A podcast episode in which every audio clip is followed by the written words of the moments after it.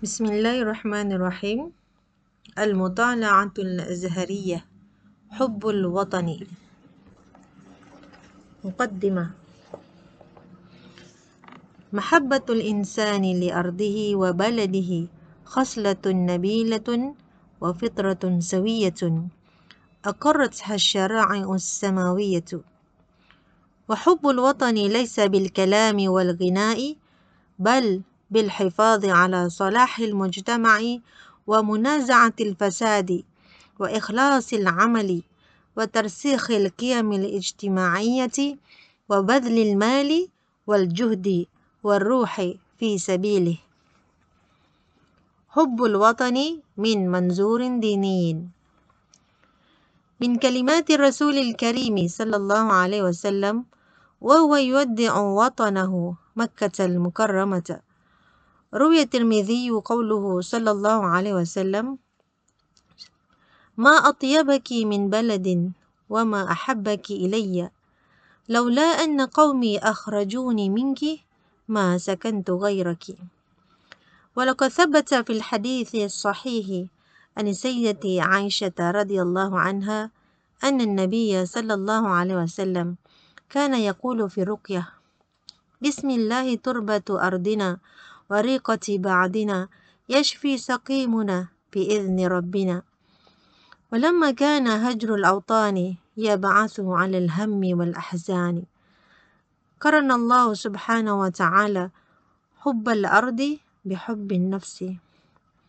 فقال سبحانه ولو أنا كتبنا عليهم أن اقتلوا أنفسكم أو اخرجوا من دياركم ما فعلوه إلا قليل منهم.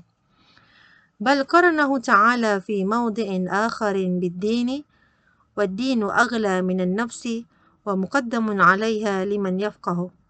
فقال عز وجل لا ينهاكم الله عن الذين لم يقاتلوكم في الدين ولم يخرجوكم من دياركم أن تبروهم وتقسطوا إليهم. وجعل النفي والتغريب عقوبة من عصى من عصى وأفسد في الأرض. فقال جل شأنه إنما جزاء الذين يحاربون الله ورسوله ويسعون في الأرض فسادا ويسعون في الأرض فسادا أن يقتلوا أو يصلبوا أو تقطع أيديهم أو تقطع أيديهم وأرجلهم من خلاف أو ينفوا من الأرض. ذلك لهم خزي في الدنيا ولهم في الآخرة عذاب عظيم. نبذ التناحر والعنصبية. وحب الوطن في الإسلام لا يعني العنصبية التي تؤدي إلى تقسيم الأمة. إلى طوائف متناحرة متباغضة متنافرة.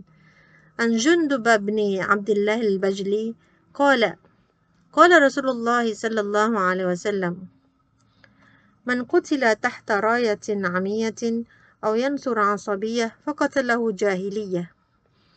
بل يعني العدل والإنصاف والمحافظة على أمن الوطن وسلامته من كل ما يحيق به من من مؤمرات ومحاربة الفساد بكل أشكاله.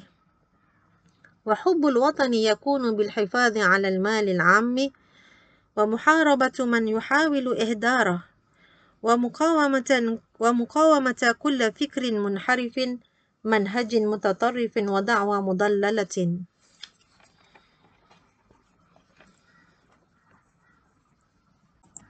نصيحة إلى الشباب. فيا شباب مصر الحذر الحذر من استشراف الفتن وإشعالها. إياكم إياكم والاستجابة لدعاوى المخربين. وادرأوا المفاسد الكبرى والأفكار المسمومة التي تغذيها نفوس منحرفة تتربص بنا. وتقود شبابنا إلى تنفيذ مخططاتها الخبيثة تحت شعارات براقة ومسميات مختلفة أربأ بكم أيها الشباب النقي أن تكونوا أداة. أداة لأعداء الإسلام وأعداء الوطن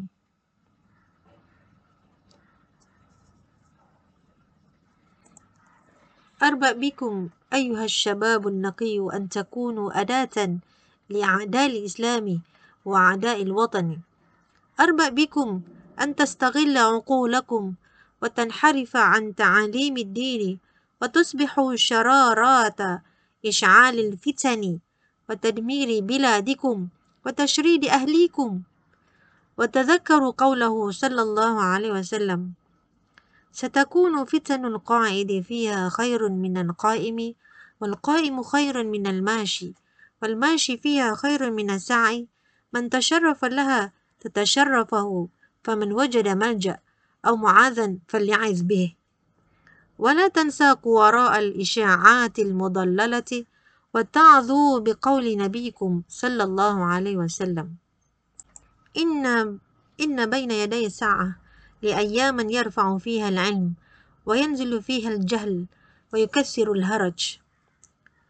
وهذار أيها الأبناء أن تكونوا سببا في هلاك الأمة واحفظوا قول رسول واحفظوا قول رسول الرحمن صلى الله عليه وسلم.